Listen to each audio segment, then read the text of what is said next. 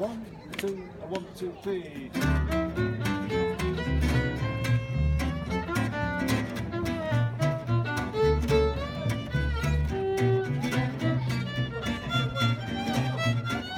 שלום וברוכים הבאים לטנקינג, פודקאסט הכדורסל של תופעת דורפן, הפודקאסט שלי, אני רונן דורפן, איתי ציפי שמילוביץ', שלום. שלום רונן. ואנחנו נמצאים בתקופה של השנה, הדברים קצת זזו, זה בגלל שה-אן בי איי מתחיל את הפלייאוף היום לדעתי קצת יותר מוקדם מהעבר. פעם טורניר המכללות די השבית את העניין ב-אן בי איי לכמה שבועות, עכשיו זה לא יכול להיות ככה, כי, ה... כי יש ימים אחרים לקראת הפלייאוף והפליין ששוב מכניס הרבה מתח לליגה, אבל אני רוצה אפילו לא להתייחס לטורניר המכללות לגברים, אלא לטורניר המכללות לנשים. תוקפת אחרי קייטלין קלארק? ממרחק, אני חייבת להודות. גם את, גם את טורניר הגברים, גם לטורניר הגברים נכנסתי רק איפשהו בסוויט סיקסטין. טורניר הגברים בעיניי הוא עם הפתעות מטורפות, כי כבר, כי יש זילות של ההפתעה. אנשים הם לא כוכבים בגלל שלוש שנים טובות שהם נתנו, אנשים הם כוכבים כי הם הוכתרו ככה בתיכון, והגיעו לקולג' שם הם יהיו שנה אחת, ודיברנו על זה הרבה, על הירידה ברמה של כדורסל המכללות, אבל אצל אנשים, אני מרגיש שקלארק, למי שלא עוקב, היא הובילה את... את איואה אל משחק הגמר, שחקנית בסגנון סטף קארי, זה... כן. זה רגע מג'יק ג'ונסוני, לארי ברדי בשביל כדורסל אנשים, כי תראי, תמיד, תמיד הייתה הערכה למה שקורה לכדורסל אנשים במכללות, אבל הוא היה מאוד לא שוויוני, כי שתיים, שלוש מכללות תמיד אספו להן אה, סופר טימס, וקונטיקט עשתה עונות על גבי עונות של ניצחונות בלי הפסדים, אבל הרחיבו את הטורניר ל-שישים וארבע, כדי שזה יהיה כמו הגברים וזה בסדר, אבל לא היה, זה לא שווה את הדמיון, ועכשיו אני מרגיש ששחקנית אחת שווה את הדמיון של הקהל אובייקטיבית. כן, אבל זה לא רק זה, כן, אבל בכל טורניר מכללות של נשים יש מישהי אחת ששובה, שובה דמיון של קהל, מה שמשתנה הוא, הוא כמות הקהל שרואה את השחקניות האלה, זה משתנה, זאת אומרת כל שנה יש לך מישהי שהיא היא, היא עושה את זה, והיא הולכת ל-דאבליו אן בי איי, ואז זה הופכת להיות הליגה, הליגה כמו שהיא, שהיא ליגה בסך הכל מאוד קטנה בסוף, היא לא הצליחה ל- להתרומם למקומות שכולם קיוו שהיא תתרומם, אין בה מספיק כסף, מה שגורם לבריטני גריינריות כאלה ללכת לרוסיה, אבל מה שהשתנה, מה שמשתנה בטורניר המכללות של נשים עכשיו, הוא באמת החשיפה, כלומר הפיינל פור הזה, המשחקים שהיו עכשיו, אצטדיונים מלאים כמו הפיינל פור של הגברים, אותו יחס, שידורים ישירים, פרשנים ברמה, בדיוק ברמה שמקבלים הגברים, ודחיפה מסיבית של כוכבי אן בי איי, אנשים כמו סטף קרי, לברון, היה קובי בעבר, אבל קריס פול, הם כולם חבר'ה, דויד בוקר, הם כולם אנשים שמגיעים למשחקים האלה, הם כולם אנשים שדוחפים את המשחקים, הם מצייצים עליהם, הם מייצרים באז, וזה ההבדל, ואז אתה רואה שחקנית כזו, ואתה אומר, וואו, היא מדהימה, אני לא יודעת אם היא יותר מדהימה משחקניות אחרות שראינו בשנים האחרונות, אני לא חושבת... בוא נגיד, דיאנה טורסי הייתה זאת שאולי היא היווה לפניה, אבל אני רוצה להגיד משהו, כי התייחסת לבריטני גריינר, שכמו כל כוכבות הכדורסל האמריקאיות הגדולות, לא שיחקה רק ב-דאבליו אן בי איי, אלא עשתה את רוב הכסף שלה באירופה, הן עדיין מרוויחות פרוטות באמריקה, כן. והסיפור שבגלל זה היא נתקעה ברוסיה, שכמובן זה גם הרבה חוסר מזל, ואי אפשר נניח להאשים את ה-אן בי איי עד בזה, אבל הסיפור שנתקעה ברוסיה שחקנית אמריקאית, בגלל שאין מספיק כסף בארצות הברית, מצד אחד, לצד קייטלין קלארק, אני חושב יגיע בקרוב מאוד הרגע שה-אן בי איי ששוחה בכסף, יוכל להגיע למצב שהשחקניות שלו ירוויחו שלוש מאות ארבע מאות אלף דולר, come on, כאילו, יש את הכסף הזה, יש את הכסף הזה, מהאקספשן השני או השלישי לסלרי קאפ, אפשר לשלם מספיק לשחקניות שהתפרנסו בקרוב בארצות הברית, ואני חושב שקלארק תהיה איזשהו טריגר לדבר הזה, כי אחרי מה שהיא עושה כרגע, והיא צוברת קצת פופולריות, נכון, על הגב של אחרות שגם באו לפניה, יהיה קשה להסביר לקהל למה היא הולכת לשחק בטורקיה אחרי המכללות, או איפה שתלך. כן, אבל, אתה יודע, ה-דאבליו אן בי איי, קצת כמו, קצת כמו אן בי איי, אתה יודע, זה, זה, זה קבוצות שיש להם בעלים, והם עושים רק חישובים, חישובים כלכליים ועסקיים, וה-דאבליו אן בי איי היא, לפחות עד הפלייאוף, גמר הפלייאוף נגיד של ה-דאבליו אן בי איי, זה ממש, זה משהו שהוא ממש ממש, יש בו מסביבו המון באז, ושידורים ישירים והצטדיונים מלאים, זה כן, אבל העונה הרגילה היא עדיין נראית קצת כמו ליגת הקיץ, ומשהו צריך, יכול להיות שעכשיו יקרה משהו, זה תהליך שהוא מאוד ארוך וקשה, זו ליגה שנמצאת, כמה שהיא מנסה היא נמצאת בצל של ה-אן בי איי, מה שיצטרך לקרות זה באמת שתבוא שחקנית שגם תהיה מרקטבול, שאפשר יהיה, שתקבל, אתה יודע, קמפיינים,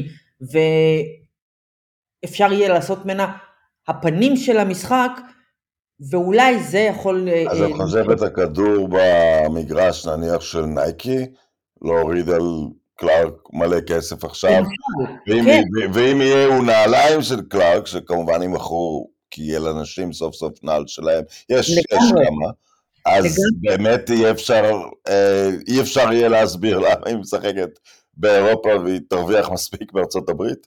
לחלוטין, אני לא יודעת אם היא תרוויח מספיק, כי אנחנו מדברים על השחקניות, צריך לזכור שהשחקניות האלה שהולכות לרוסיה, הן הולכות לקבוצות של אוליגרכים, והן מרוויחות, זה ברמה של מיליוני דולרים, הן מיליון השתיים, הן יכולות להרוויח, כן. הן מרוויחות משכורות של אן בי איי, בכל מיני חורים ברוסיה, כי זה נושא למחקר נפרד, למה האוליגרכים הרוסים כל כך מאוהבים בכדורסל נשים, אבל הם שמים שם טונות של כסף, ואז הם הולכות הבנות האלה, והן מרוויחות שם המון כסף, אני לא חושב שהם יגיעו למספרים האלה בארצות הברית, אבל אם שחקנית מרוויחה בעונה שש מאות שבע מאות אלף דולר, מיליון דולר, היא לא, תשח... היא לא תלך למקומות מסוכנים, ותהיה לה סיבה, היא, היא, וזה יהיה כל ההבדל, אבל זו אמריקה, הפריצה צריכה להיות דרך שחקנים, שיהיו, כמו שאמרת, אתה צריך רגע מג'יק ג'ונסון כזה,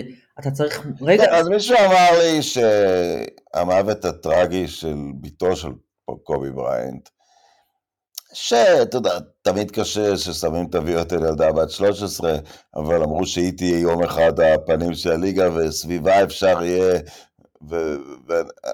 ואני זוכר, אמרה לי מישהי מקורבת לכדורסל נשים, איזה טרגדיה זאת, כי אי אפשר היה למצוא סיפור יותר טוב, אז הנה, מגיע איזשהו סיפור, ואולי הבחורה הזאת תצליח להיות הפרצוף שישנה את הדברים. זה נכון, זה נכון לגמרי, אני, אני, את הבת של קובי, ראיתי איזה פעם פעמיים קצת בטלוויזיה, כמובן היא הייתה נורא עדיין ילדה, אבל אתה ראית, אתה ראית כישרון אמיתי, והיא, אם הייתה מגיעה ל-דאבליו אן בי איי, ואני מניחה שהיא הייתה מגיעה ל-דאבליו אן בי איי, אז הנה, כן, יש לך פנים, ו, ו, ואבא שמביא את כל החבר'ה ל- לדחוף את הדבר הזה, אז זו, זו טרגדיה מהמון המון המון המון בחינות, חשובות יותר ופחות, ואז, אז זה עצוב, שוב, אבל זה כן, זה כן מחזיר אותנו לזה שהליגה הזו צריכה באמת מין, מין רגע כזה, היא צריכה, אפילו הכדורגל, כדורגל אנשים בארצות הברית שהוא, אנחנו דיברנו על זה אלף פעמים, הוא, ה, הוא הכדורגל החזק פה, והוא הכדורגל המשוחק, והוא הפופולרי, הליגה היא כלום, היא גורנישט מגורנישט, אף אחד לא הולך לראות את המשחקים של הליגה, זה הכל הנבחרת, אבל מה שקרה לנבחרת, הנס שקרה לנבחרת כבר מזמן, זה שתמיד היו לה אה, אה, פרצופים שאפשר היה אה, באמת דרכם לשווק את הליגה, מההתחלה, מהבנות שהורידו חולצה, ואיך ו... קראו לגברת? ברנדי? קסטי ברנדי. כן, שהורידה חולצה ו... ורצה עם חזייה, דרך אה, אה, אבי וומבך, דרך אה, כמובן עד מייגן רפינו, אז תמיד היה מישהו ש... מישהי שאפשר דרכה, לסחוף את המשחק הזה, וכל הבנות האלה, קרלי לויד, כולם קיבלו קמפיינים, כולם היו נורא מצליחות ברמה הכלכלית מחוץ, מחוץ למגרש. צריך שיקרה דבר כזה בכדורסל, ב-דאבליו אן בי איי, היום אני מסתכלת, והפנים היחידות הם, אה, אה, אחות של אנתוני פארקר, שכבר שכחתי את שמה לרגע. הוותיקה קנדיס פארקר. כן, קנדיס, שהיא כבר בסוף, היא כבר פרשנית, אז, ואין אחרות, אין ממש ממש אה, בנות ש, שילכו ברחוב ויזהו אותם, אז יכול להיות שזה יקרה עכשיו, אבל שוב, זו אמריקה, וזה קודם כל בידיים אה, של האנשים שמנהלים את הליגות האלה, והאנשים האלה הם אנשי עסקים קודם כל. אוקיי, טוב, אל ה-אן בי איי, אה, ובעצם אני חושב שהפעם האחרונה שדיברנו הייתה לפני, אחרי הטריידים הסוערים של ההתפרקות של ברוקלין, המעברים של דורנט ושל קיירי אירווינג, אבל אני רוצה להתייחס אל השחקן שאם אני צריך להגיד, המניות שלו בנסיקה דרמטית, זה בעיניי אנתוני דייביס. כי אני לא יודע אם הלייקרס יצליחו לעשות ריצת אליפות מאוד משמעותית השנה, זה נראה שיש להם סיכוי, אבל הוא אישית יראה, כי ההתאוששות קרתה בינתיים עם מעט מאוד לברון ג'יימס, הוא אישית יראה סימני חיים, שאולי יש כאן פרנצ'ייז פלייר, שעם תמיכה טובה, הם יכולים להסתכל עליו ליום שאחרי לברון ג'יימס. כן, כן. אני חושבת שהוא בעצמו הבין שזה ה... זו פחות או יותר ההזדמנות האחרונה, להראות שהוא לא סתם... סיידקיק. לא רק סיידקיק, אלא פשוט מישהו שהוצמדו לו תוויות ותקוות, שפשוט לא היו, לא היו מציאותיות. בין אם באשמתו, בין אם לא באשמתו, בין אם זה כי הרגליים שלו מאוד מאוד שבירות, בין אם כי זה הראש שלו קצת שביר, אני חושבת שהוא הבין שזו הזדמנות האחרונה, והוא, והוא לקח, הוא באמת לוקח אותה בשתי ידיים, זה לא משנה את העובדה שאת יודע, בכל פעם שהוא מחליק לשנייה, כל, כל לוס אנג'לס מפסיקה לנשום, כי הוא באמת נורא נורא נורא שביר פיזית, אבל זה מישהו שאם הוא מצליח להתייצב, כי הבעיה עם אנתוני דייביס בעיניי לאורך הזמן הייתה לא רק פיזית, אלא זה נראה שהוא פשוט כבר לא אוהב, לא רוצה לשחק כדורסל יותר, הוא נראה פשוט אומלל על המגרש, אני לא רוצה להיות כאן. לברון אתה תמיד, כל משהו על המגרש, אתה רואה שזה המקום שלו, זה לא משנה מה קורה מסביבו בחיים, הוא על המגרש שהוא מאושר. ואנתוני דייביס, עונות שלמות של מה אתם רוצים ממני, תנו לי ללכת הביתה. ועכשיו בחודשיים האחרונים זה נראה אחרת. וחלק מזה, אני חושבת זה מה שמתברר כטרייד דדליין מאוד מוצלח של הלייקרס, הם עשו שינויים שיצבו אותם, ועשו שם קבוצה, יש שם עכשיו קבוצה, זה עוזר לו, זה עוזר לו כי הוא יכול לשחק פחות דקות, גם הוא וגם לברון, עוד לפני שלברון נפצע, הם התחילו לרדת לאזורי ה-עשרים ושמונה דקות במשחק, שזה כבר לא ארבעים דקות, שזה... נורא בשביל לברון, והיום ונורא בשביל אנתוני דייביס, אז הם משחקים פחות דקות, יש פתאום ספסל, יש פוינט גארד, יש uh, שחקני הגנה, אתה התחילה לשמור, והרבה מאוד פרשנים כאן, אומרים שאחת הסיבות שבגללן לברון, הוא משחק עכשיו על מה שהיא באופן ברור, רגל פצועה, והוא לא השביט את עצמו, היא שהוא מסתכל על המערב, והוא רואה חולשה, הוא מסתכל למעלה ואומר, הקבוצה הזו שיש לי, היא יכולה לנצח כל, כל קבוצה אחרת במערב היום. הוא מרגיש, הוא, הוא, אני לא יודעת אם הוא רואה אה, דם במים, אבל הוא רואה איזושהי חולשה, והוא חושב שהלייקרס יכולים, יכולים להתברג. ואם זה נכון או לא, אני לא יודעת, אבל הם במצב שבו יש להם עדיין סיכוי להיכנס לפלייאוף ישירות, בלי פליין אפילו. יש מצב מוזר, אחד, שתיים, שלוש, נמצאות שם כמובן בצדק, כן. סקרמנטו, ממפיס ודנבר בראשם, אבל שלושתן ממש ממש לא מוכחות. לא תחת מוכחות, זה, זה לא יש לנו אלופות בשלוש שנים האחרונות, גם גולדן סטייט וגם הלייקרס, עם, עם השחקנים המרכזיים שהביאו את האליפויות האלה. כן. יש לנו את פיניקס שהייתה בגמר, ועכשיו יש לה את קווין דורנט, שתכף נדבר עליו, אז, אז כן, יש תחושה של, של פלייאוף פתוח לגמרי, בגלל ש... מה, אתה... הלב לא אומר נניח לאמר על... המוח לא אומר לאמר על איזה ממפיס או סקרמנטו נגד... אם, אם כרגע איך שנראית הטבלה, סקרמנטו נגד גולדן סטייט שלוש נגד שש, את שמה כסף על סקרמנטו? את שמה על הקליפרס נגד פיניקס עם דורנט? זה, אני לא יודעת, זה פתוח לגמרי. הקליפרס אם הם בהרכב מלא נגד פיניקס בהרכב, אז זה פתוח לחלוטין. אבל נגיד דבר כזה כמו של סקרמנטו נגד גולדן סטייט, אז לא, כמובן שאני שמה, כי ההיגיון אומר ללכת עם גולדן סטייט, למרות שראיתי את סקרמנטו השנה, והם ממש ממש ממש טובים. קבוצה נהדרת, אבל אתה יודע, מספר ההפסדים בסדרות שקארי, גרין וטומסון פתחו בהם כל משחק, מאז שהם בליגה, שתים עשרה שנה, עשר שנים, הוא אפס. אם הם פתחו כל משחק, הם ניצחו את הסדרה.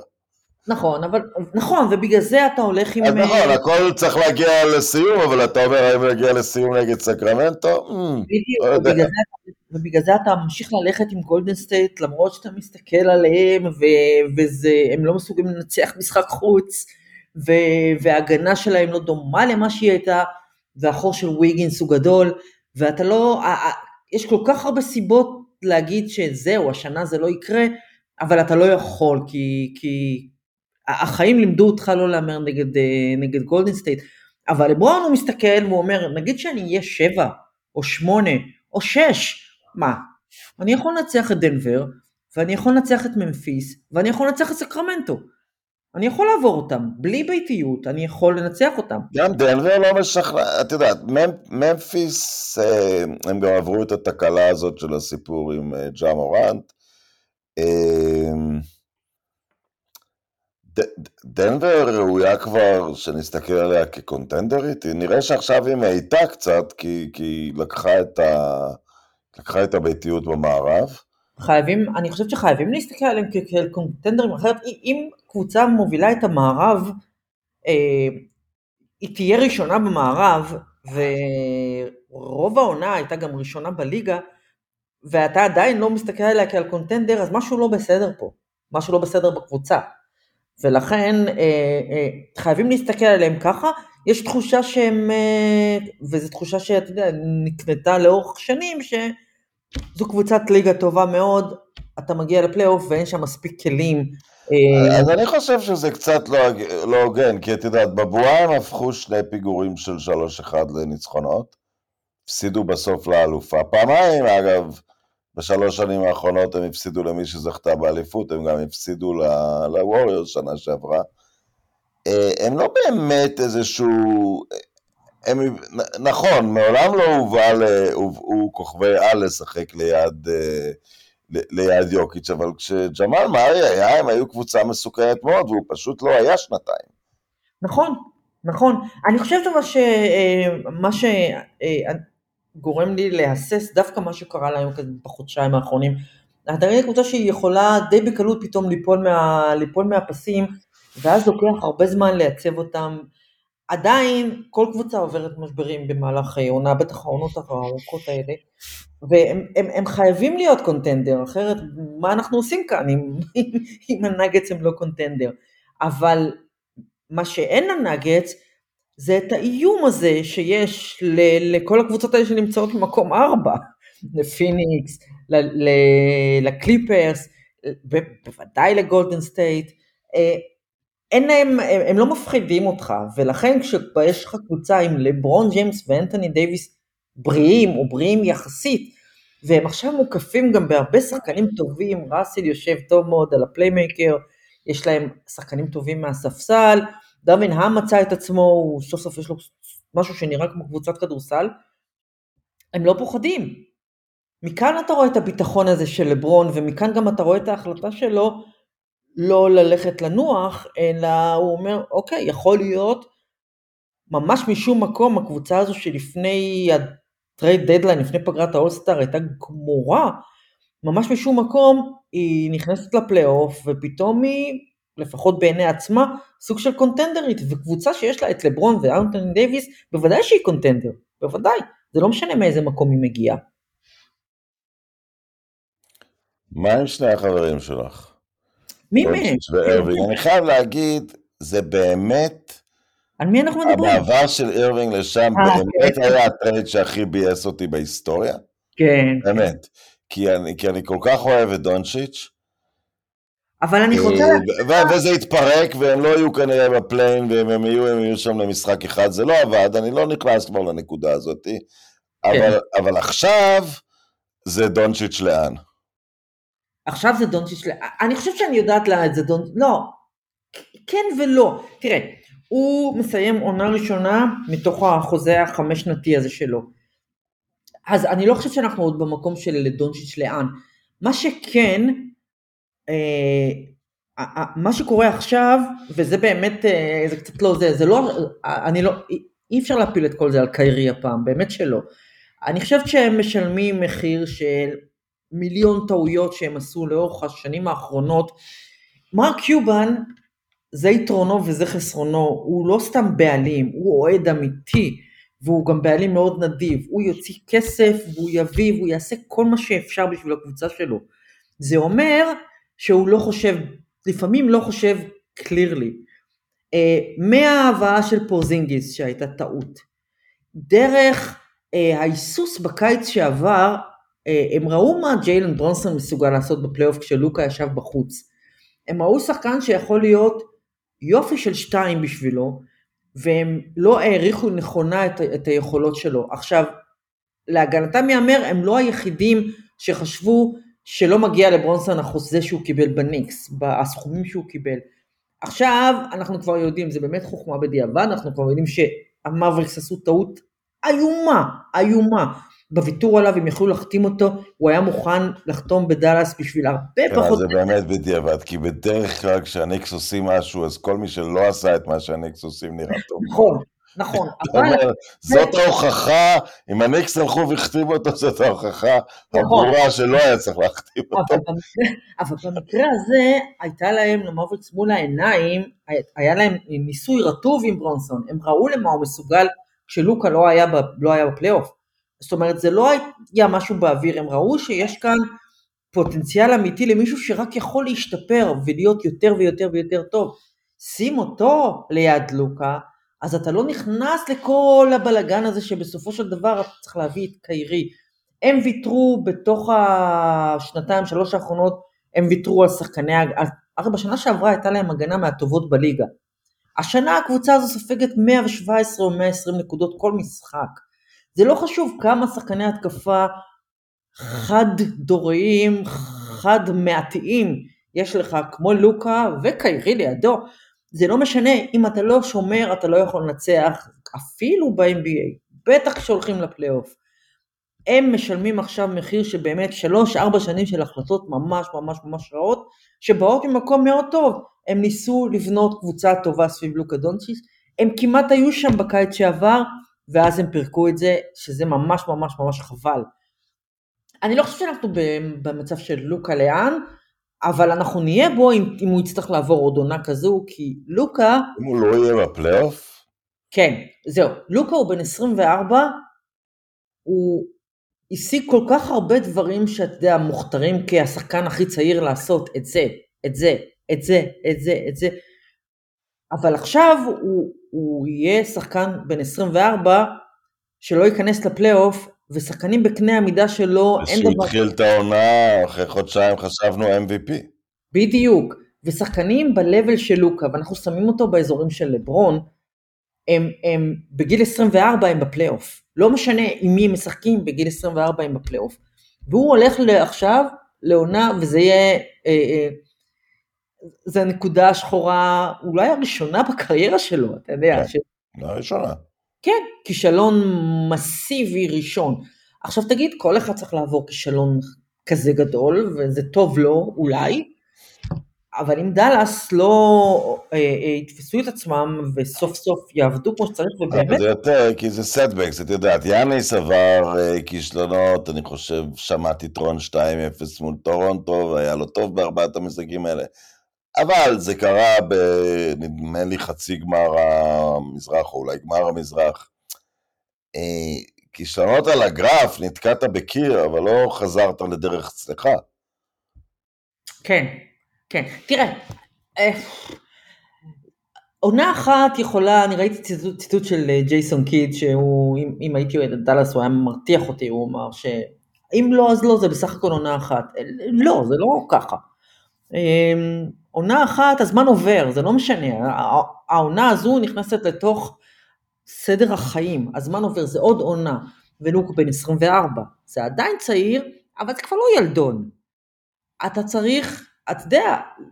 לא, לא רק זה, תמיד יש תחושה של דחיפות, את יודעת, כי גם בכל מקום יכול להופיע חד קרן, או מהסוג פעם של מייקל ג'ורדן, או מהסוג של שושלת גולדן סטייט. בדיוק. יכול להופיע מישהו שסוגר את הכל על מנעול לכמה שנים. בדיוק, הוא סוגר לך, הוא סוגר לך את הדלת, אתה פשוט, יש לך הזדמנויות, באמת חד פעמיות, דיברנו על זה, אני חושב בשנה שעברה, בהקשר של הסלטיקס.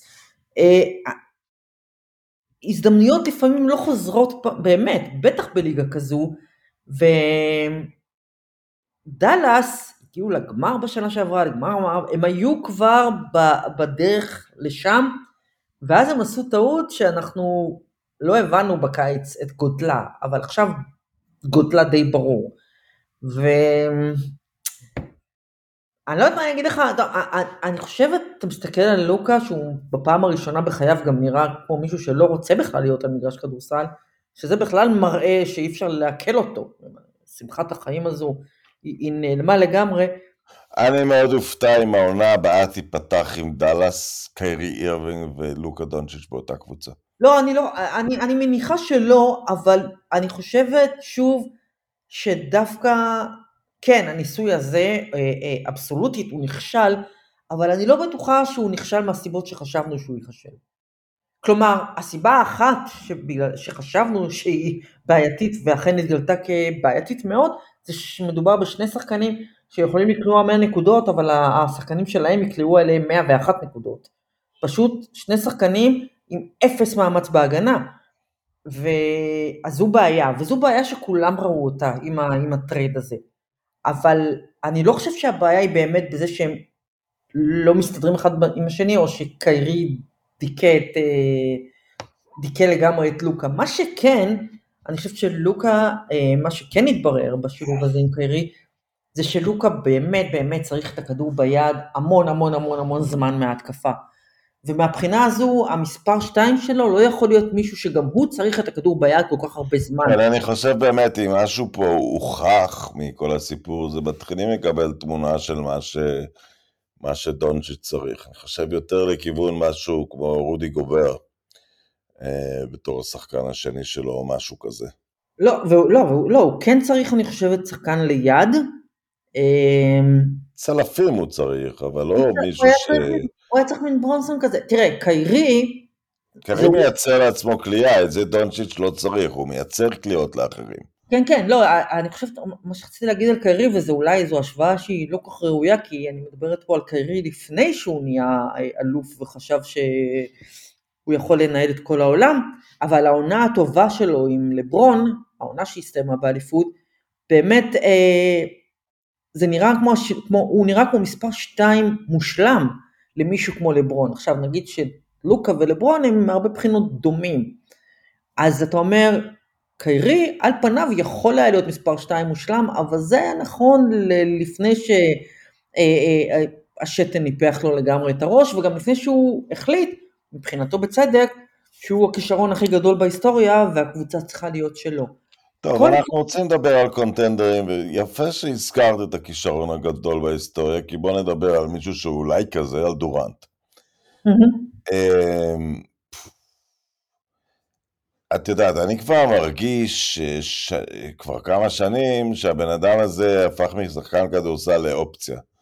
מהרגע, אם הוא יהיה בריא, הקבוצה הזאת והזאת, אי אפשר יהיה לעשות עליה כלום, אבל זה יותר מדי זמן לא קורה, ורק הגיע לפיניקס מיד נפצע, לא פציעה חמורה, חזר, אני חושב ששלשום כבר שיחק מצוין.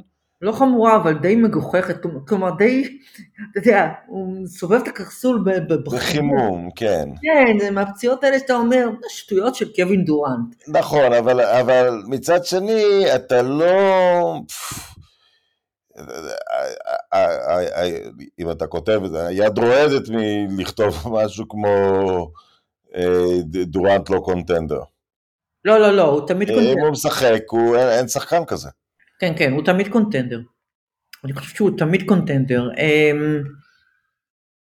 אני לא חושבת ש... ואם את זוכרת שסיכמנו את האליפות של מילווקי לפני כמעט שנתיים, חשבנו שזהו, דיברנו על הזדמנויות לא חוזרות. אולי באופן אירוני, קריס פול עם ההזדמנות הכי טובה שלו. אין ספק, על הנייר בוודאי, אין ספק. הכי טובה והאחרונה, בהחלט. האחרונה בהחלט, על הנייר, אין ספק, יש להם ארבעה, אחת, שתיים, ארבעה שחקנים בין מצוינים לעצומים, כאילו, בין מצוינים לעוד... שלושה הול אוף פיימרים, שניים כבר שם, פרסט בלט בטוח, ובוקר אני מאמין יגיע גם למעמד הזה. מה שאני חושבת שהם, אבל, אני חושבת שהם חלשים מנטלית. אני עדיין חושבת שהם חלשים מנטלית, הם חלשים מנטלית כי גם קווין דורנט יש לו, הוא, הוא חלש מנטלית, אני חושבת שדווין בוקר נורא חלש מנטלית, אתה לא יודע, אתה לא יכול לדעת מה תקבל מאייטון, וקריס פול זה העניין פיזי, אתה לא יודע, זה משהו שיכול להיגמר ב, איך אמר מוזס מלון, מה זה היה? four, four and four? כן, אני מקבל את מה שאתה אומרת, הם יכולים לטייל לאליפות. והם יכולים להפסיד בסיבוב הראשון לקליפרס. לא, אני לא חושב שהם יכולים לסחוט את האליפות הזאת מהסלע, כאילו. לא. הם יכולים, יכול להיות שהם יהיו עדיפים בכל סדרה ואיכשהו יוציאו את זה לפועל. כן, אני מסכימה, הם יכולים, אני חושבת שהדרך שלהם לסחוט באליפות היא... להתפוצץ לגמרי, כלומר למצות את הפוטנציאל, ואז אתה מדבר על קבוצה שהיא, מה, לפחות החמישייה הראשונה, מהטובות שראינו, או, כן, כן. אז אם הם פתאום מתפוצצים ככה, לך תעצור אותם. אני לא חושבת שהם יכולים מנטלית להתפוצץ ככה, ואני חושבת שאם הם יפלו בפלייאוף על אה, קוואי וקריס פול, וג'ורג' פול, פול ג'ורג', למה כל כך הרבה ורסיות לשם אחד? אם הם יפלו ועל טיילו, אני לא יודעת, אני לא יודעת, ביתיות, לא ביתיות, אני לא חושבת שהם עוברים אותם, ואם הם עוברים אותם זה ארבע שלוש קשה כזה. אז לא, אני, פיניקס, אם אני צריכה לאמר על מי שתבוא מהמערב לגמר הפלייאוף, לא, לא פיניקס, אני לא יודעת מי, אבל אני לא אומרת אוטומטית פיניקס, לא. אוקיי, את מסכימה איתי ששתי הקבוצות הטובות בליגה הן במזרח? זה נראה ככה כרגע, כן. כן, זה נראה ככה.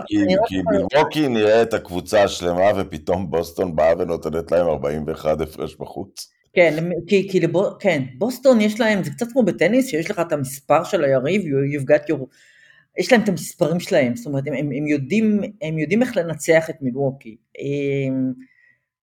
אתה יודע, הייתה תקופה ארוכה שנדל, היו לו את המספרים של פדרר, ואתה פשוט יודע, יש לך שחקן אחד שהוא הכי טוב בעולם, אבל אתה יודע לנצח אותו. אז לסלטיקס יש את הדבר הזה עם, יש את הדבר הזה עם מילווקי. להגיד לך שאני חושבת שפילדלפיה היא קונטנדר אמיתי לאליפות, לא, אני חושבת שפילדלפיה יכולים להגיע מהמזרח לגמר, זה אי אפשר, זה בטוח שאי אפשר לפסול את זה, כי אתה יודע, אני נוטה, חסר פציעות, אני כן נוטה לפסול את זה. לא, לא, אני חושבת שיש להם, לא, לא, אני חושבת שהם לגמרי, לגמרי בתמונה של בטח להיות בגמר המזרח, אבל אני לא חושבת שפילדלפיה היא קונטנדר לאליפות, אני חושבת שהם הפסידו לכל מי שהם יבואו מולם במערב. הקבוצות שנראה לי שיהיו בגמר המזרח, כן, זה כנראה מילווקי ובוסטון, אבל בוסטון, בחצי השני של העונה, אתה התחלת כזה לפתח קצת ספקות לגביהם. יש להם, העליות והירידות הן כלולות מדי, ואז אתה כבר לא יודע איזה בוסטון תקבל בפלייאוף, אבל אם אתה תקבל את בוסטון, שהיא יכולה גם לנעול אותך בהגנה, וגם לקלוע עליך מאה ועשרים נקודות פתאום, אז uh, הם, uh, הם הקבוצה הכי שלמה, הכי מוכשרת, הכי מלאה, הכי יותר מסך חלקיה, כל מה שאתה רוצה. כן, חייבים להודות, הם לא זכו באליפות, בגלל סדרת גמר של קארי, פו. אפשר לשים אותה בין חמש הסדרות הטובות של מישהו. הם לא זכו באליפות בגלל משחק אחד של שחקן אחד שנתן את אחת ההופעות הגדולות בהיסטוריה של הפלייאוף. זהו, בגלל זה הם לא זכו באליפות, אבל זה בדיוק ההבדל, אנחנו פה נכנסים לעולם של קלישאות, זה בדיוק ההבדל. אז אני חושבת שכשנגיע לפלייאוף, אז הם יהפכו להיות מאוד מאוד רציניים, כי יש שם כל כך הרבה שחקנים טובים, ויש להם, הם, הם, הספסל שלהם השנה נהיה עוד יותר טוב, עוד יותר רחב, עוד יותר עשיר, הם קבוצה זהב, הבעיה שקשה לסמוך עליהם, שוב, מנטלית, וכשאתה מסתכל מנטלית, אז אפשר לסמוך על גולדן סטייט, ואפשר לסמוך על מילווקי, כל שאר הקבוצות, ואתה יכול לסמוך על, על, על, קבוצה, על לברון, כן, עצמו, אבל כל היתר, מי אתה יכול, מי אתה מסתכל עליו ואתה אומר, אלה יש להם עמוד שדרה ברזל, הם לא יישברו, הם יגיעו מוכנים לכל משחק, זה גולדן סטייט ומילווקי. מילווקי זה פשוט לא יאומן, בגלל זה אני רואה עכשיו את הדיון הזה על מי ה-אם וי פי של הליגה, ואני לא מבינה למה יש דיון בכלל, כי אין ספק שזה יאניס, וזה פשוט לא יאומן. לפני כמה שבועות זה היה יוקיץ'. עד לפני די הרבה זמן זה היה יוקיץ', ואז גם נהיה קצת קמפיין מכוער נגדו, וגם אמביט באמת תפס חודשיים של אה, הופעות תפלצתיות, אבל אתה לוקח צעד אחורה, ואתה מסתכל על הקבוצה עם המאזן הכי טוב בליגה. לא, את, את אני... מדברת על שאלת השחקן הטוב בעולם. אני גם מדברת על ה-אם וי פי. אני, אני זקן, אני, עדיין, אני אומר עדיין ה-אם וי פי זה הערך לקבוצה שלו, ואני עדיין חושב, דנבר, הם לא עוברים את טרסר מילאנו בלי יוקיץ'. יכול להיות, יכול להיות, אבל אני אומרת לך שמילווקי הם בפליין, מקסימום בלי יאניס, כי זו קבוצה של יאניס, ג'רו, הולידיי, וערימה של נגרים, וזה פשוט לא יאומן, רוב העונה לא היה להם את מידלטון, מה? בסדר, אבל עכשיו יהיה להם את מידלטון. זה אנחנו נראה, וגם כשהיה להם את מידלטון, הוא לא היה המידלטון שאנחנו מכירים, הוא לא חזר מהפציעה. הולידיי פתאום שינה איזה פאזה, בעיקר בצד ההתקפים, על החמישים לפני כמה ימים. יאניס והולידיי, הולידיי הוא ה-two-ways guard הכי טוב בליגה היום. אז יאניס והולידיי, והם מוקפים בערימה שנגרים, תוציא את יאניס, והקבוצה הזו פליין, במקרה הטוב. ולכן מבחינתי, בסוף הדבר הזה, יאניס הוא ה-אם וי פי של העונה. אז מילווקי, אם אני צריכה לאמר היום על האלופה, היא, אני, אני חוזרת למילווקי, שזה משהו שלא חשבתי שאני אגיד לפני חודשיים אפילו. דיברנו עליהם בעקיפין, אבל עכשיו ברצינות. איכשהו עם הניקס, גם שמשהו טוב קורה, מיד נוצרת מין, באמת, מה אפשר עוד להגיד? אחלה עונה, קפיצה גדולה, שתי סדרות ארוכות של ניצחונות, בסדר, הם לא מועמדים לאליפות, עכשיו גם רנדל נפצע, תכף להתעסק בזה, אני לא בטוח שזה אסון כזה גדול, אבל אז, אבל חייב, את יודעת, איזשהו טעם בעייתי, אז את מי הם הולכים לפגוש? את קליבלנד עם השחקן שהם לכאורה ויתרו עליו, והנה הפיל גוד סטורי של ברונסון, הנה הניקס עשו מהלך חכם, ושחקן, אז עכשיו ברונסון תקוע, כן, אבל לא קנו את דונוון מיטשל, בגלל שהביאו אותך, למרות שזה לא בדיוק אחד לאחד. זה לא אחד לאחד, אני לא חושבת.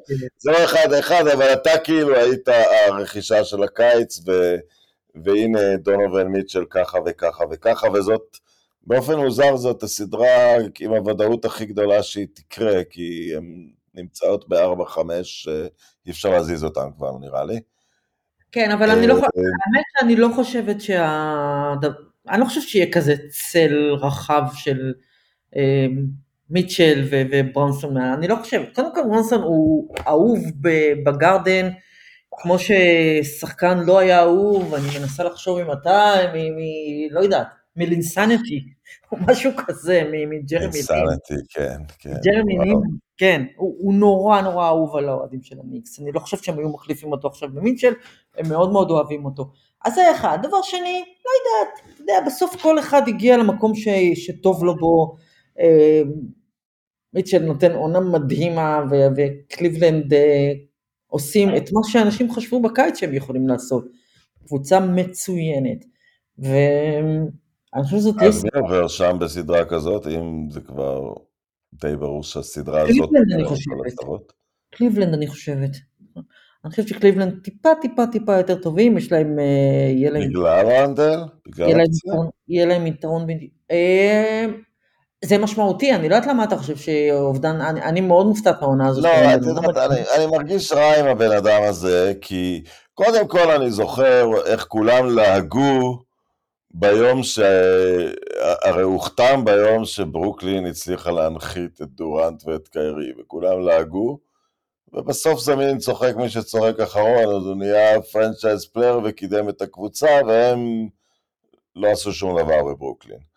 אבל בסדר, כמובן שהוא לא, כמובן שהוא לא דורנט.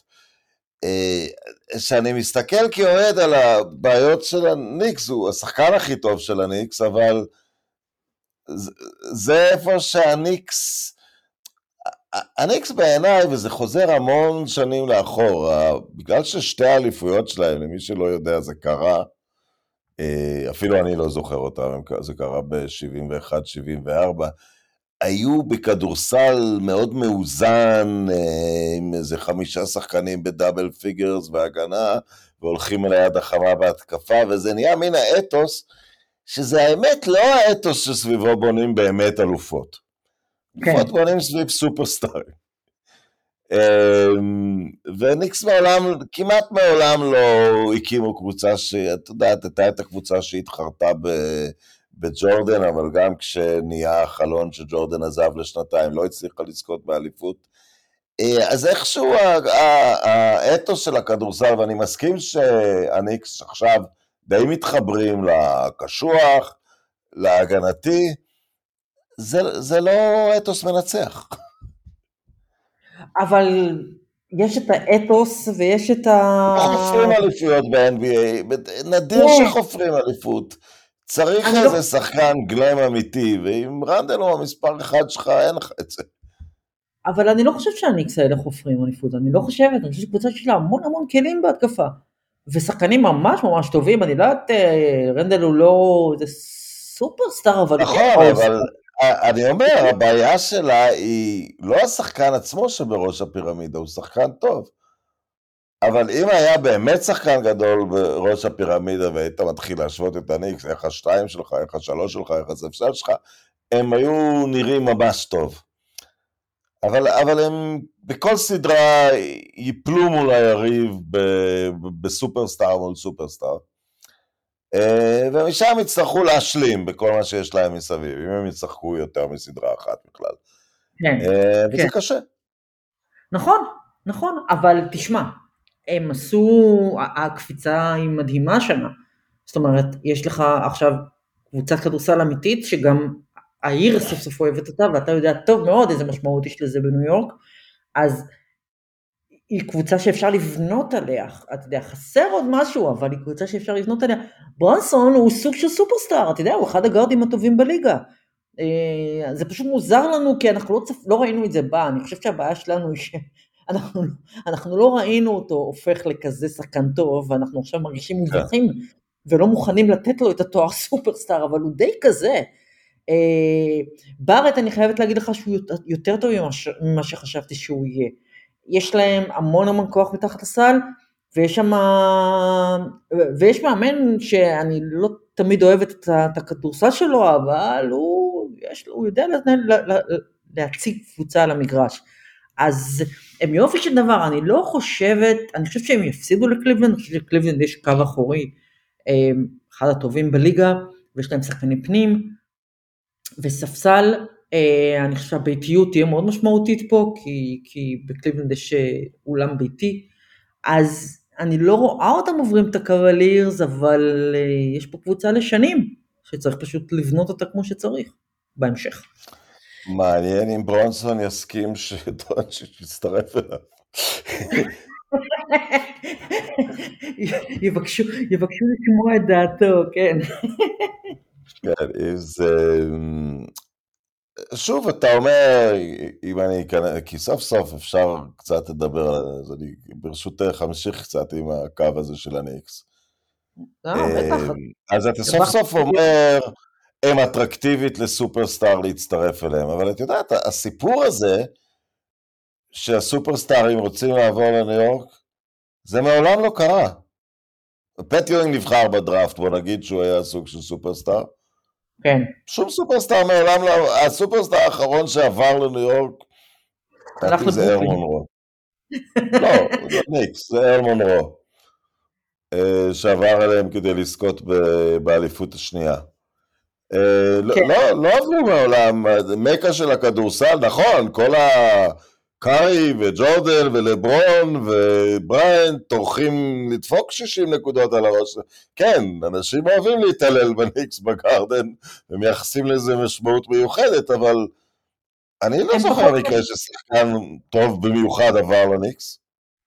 אני אגיד לך משהו, הסיבה שבגללה אנשים מגיעים לגארדן ורוצים לקלוע חמישים שישים נקודות, או לשבור את שיא השלשות בכל הזמנים שם, במדיסון סקוור גארדן, היא בדיוק אותה סיבה שבגללה כוכבים לא באים לשחק בניקס, וזה התקשורת, הרעש, הבאז, הכותרות, כל הדברים שבאים עם להיות בניו יורק, מהצד הטוב שלהם זה באמת הנפח שההצגה במדיסון סקוור גארדן מקבל, מהצד הלא טוב זה שנה שלמה תחת הצהובונים הבלתי נסבלים האלה. ולכן החבר'ה האלה שיכולים להרוויח היום, בטח בשנים האחרונות, שהיום אתה לא צריך להיות בניו יורק כדי להיות בשוק גדול ולהרוויח הרבה כסף, היום אתה יכול לשבת במילווקי. יפה, אני מסכים איתך, אבל יש לי אנומליה אחת שיושבת לי בראש. אבל למה היאנקיז כן מצליחים לעשות את זה? שיבואו אליהם הגדולים, שיחיו תחת הדרק של התקשורת, ועדיין הם מצליחים להיות היאנקיז, והם הקבוצה שאין בלתה, אולי כי הם תקרת שכר בבייסבול. אין לי, אין לי, יכול להיות, ואין לי תשובה לזה, כי אתה יודע, אני לא ממש מכירה בענף הזה שנקרא בייסבול, אבל, אבל זה באמת, כן, אין לי תשובה לזה, אני פשוט חושבת ששחקנים... לא, אז את צודקת, מנגנון ההשמדה העצמית של קבוצות ניו יורקיות די קיים בהוקי,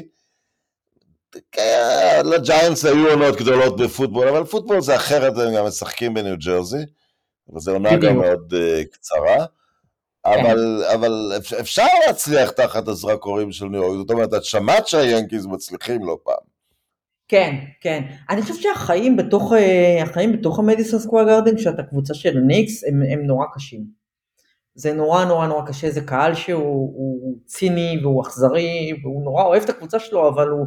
כשהיא לא מצליחה זה סיוט נוראי, הלחץ עליך הוא כל הזמן, גם החיים עצמם לחיות בניו יורק, זה לא בשביל כל אחד, זה פשוט לא בשביל כל אחד, זה עיר נורא נורא נורא קשה, זו העיר הכי טובה בעולם, אבל היא לא, לא כל אחד בנוי, כולל שחקני N B A וכוכבים גדולים, אתה יוצא החוצה ואין לך שנייה משל עצמך, ומה שקורה עכשיו זה שאתה לוקח באמת, ומבחינה הזו שוב, יאניס הוא סוג של Game Changer, של מישהו שהלך, הוא נבחר, כן? אבל הוא גם בחר להישאר שם ולהעריך חוזה ולבנות את ביתו בחור הזה שנקרא מילווקי, ועכשיו דורנט הלך לפיניקס, וגדלים לך כוכבים באוקלהומה, ויושב לך זיון וויליאמסון בניו אורלינס, וג'אם מורנט בממפיס, אלה מקומות שאף אחד לא, שבעבר היית הולך אליהם כי נבחרת גבוה בדראפט ולא הייתה לך ברירה, אבל היית בורח משם כמה שיותר מהר. היום זה כבר לא קורה, החבר'ה האלה לא בורחים, הם עושים, הם חייבים אחוזים. מה? רק מיעוט הבורחים, וזה, וזה ברור למה, לא, אנחנו פה, יש לנו איך שומע אחד, אז נגיד, כי זאת מדינה גזענית ושחורים לא רוצים לשחק בה. אבל גם הבריחה של מיטשל מיוטה קרתה אחרי לא מעט שנים, הוא היה שם די הרבה זמן, אז כן, אז בורחים, אז מיוטה, אני לא מבינה אף שחקן שחור שבכלל מתקרב לגור שם בכלל, אבל חוץ מזה, אתה לא רואה את ה...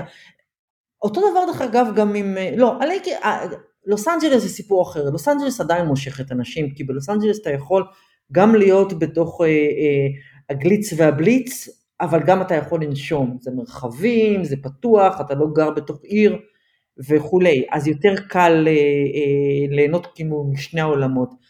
ניו יורק זה נורא נורא נורא נורא קשה, נורא קשה. לא, וגם... אם אתם מביאה את הדבר, כי הבאתי את הדוגמה של היאנקיז, זו דוגמה בכדורסל, כמובן הלקרס.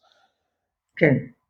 אז, אז, אז אני חושב, ה- הלקח על פני ההיסטוריה של הניקס, ואגב נזכיר בנקודה הזאת, שמאז הפודקאסט האחרון וויליס ריד הלך לעולמו, אולי הרגע האיקוני בתולדות הניקס, אבל הלקח, הוא, אתה לא יכול להתנהג כאילו אתה אחד משלושים קבוצות, אם אתה בהוליווד או אם אתה במדיסון סקוור גארדן. אתה רק יכול להתנהג כמו הלקרס או היאנקיז, לפנות לכל כוכב של כל קבוצה, לעשות את, כאילו זה זכותך המולדת, ריאל מדריד לצורך העניין. כן. זה זכותך שיעבור אליך כל כוכב, וניקס לא התנהגו ככה כל השנים, ו- ואז כל החסרונות נכנסים לתמונה. כן, בדיוק ככה, אבל אם אני מסתכל על האליפויות של העשור האחרון, אז גולדן סטייט, כן, זה סן פרנסיסקו, אבל זו קבוצה שנבנתה מאפס, דרפטים וכאלה, דאלאס הייתה אליפות נגד חד פעמית, מה עוד היה, מיאמי שוב, זה, מיאמי זה מקום אטרקטיבי לשחקנים, שחקנים רוצים לשחק במיאמי, זאת אומרת... לא, אבל העיר... אם, אם באמת אם את בודקת, מיאמי, אה, וטורונטו בהבלחה האחת הזאת, זה כן. באמת אליפויות הטרייד האחרונות, כי כל מה שנבנה סביב סטף, היה את הטרייד של דורנט, אבל הבסיס נבנה מ- מ- כן, משחקן כן. שבמקור נלקח בדראפט, ויאניס כמובן, ו... ו... לא, גם האליפות האחת של אנטוניו, ודירק נוביצקי. כן. כן. גם האליפות האחת של, של הלקרס, היא תוצאה של, לא טרייד, אבל שחקן חתם, שחקן גדול בא לחתום. כן, אז, לא, זאת הייתה אליפות טרייד, אבל זה לא המקרה הרגיל, זה המקרה הלא רגיל. בדיוק, כן, זה המקרה הלא רגיל, היום אתה צריך לבנות קבוצות, וגם מילווקי זו קבוצה שבנו אותה, וגם בוסטון זו קבוצה שבנו אותה, ועכשיו היא קונטנדר, כל הקבוצות האלה, אפילו פילדלפיה בדרכה המעוותת, היא סוג של קבוצה שבנו אותה, כי הם ביד המון זמן שם, וכל מיני, אז רק הרדן הוא, אתה יודע, בא בעוד, בעוד, בעשרות טריידים על הדרך. אבל כן, אני חושבת שזה שינוי, זה שיפט שקורה, והניקס, אני לא יודעת מה בדיוק קרה, אולי פשוט דולן תפס מרחק סוף סוף, ונותן להם טיפה לעבוד, אבל לפחות אתה רואה שיש יד מכוונת, וניסו לבנות משהו נורמלי, שיש בו היגיון, וזה נראה טוב, זה נראה פשוט, זה נראה יופי. ודבר, את יודעת, מבחינתי כאוהד שמעודד, שהם הם דחו את הדבר הזה שנקרא ברוקלין נץ. הם החזירו לעצמם את העיר, אנחנו, אנחנו הדבר העיקרי פה. זה היה, זה היה, זה היה ברור מההתחלה, אני לא הבנתי בשום שלב את האירוגנטיות הזו, של, שגם ליוותה את, את, את דורנט, אני אבוא ואני אקח את העיר ל, ל, לעצמי. אני לא רוצה להיות בניקס, אני רוצה לקחת את ניו יורק לבד ממקום אחר.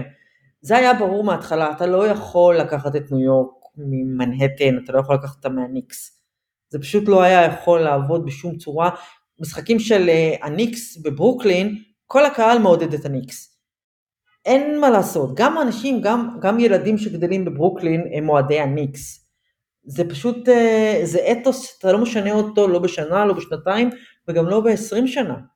אז זה מראש היה חסר סיכוי, ממש. אבל כן, יכול להיות ש...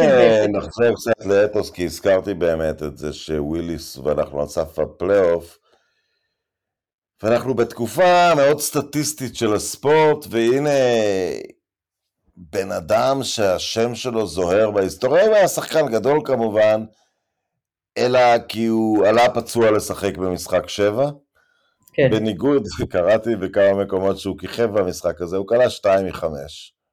הוא הסתובב על המגרש.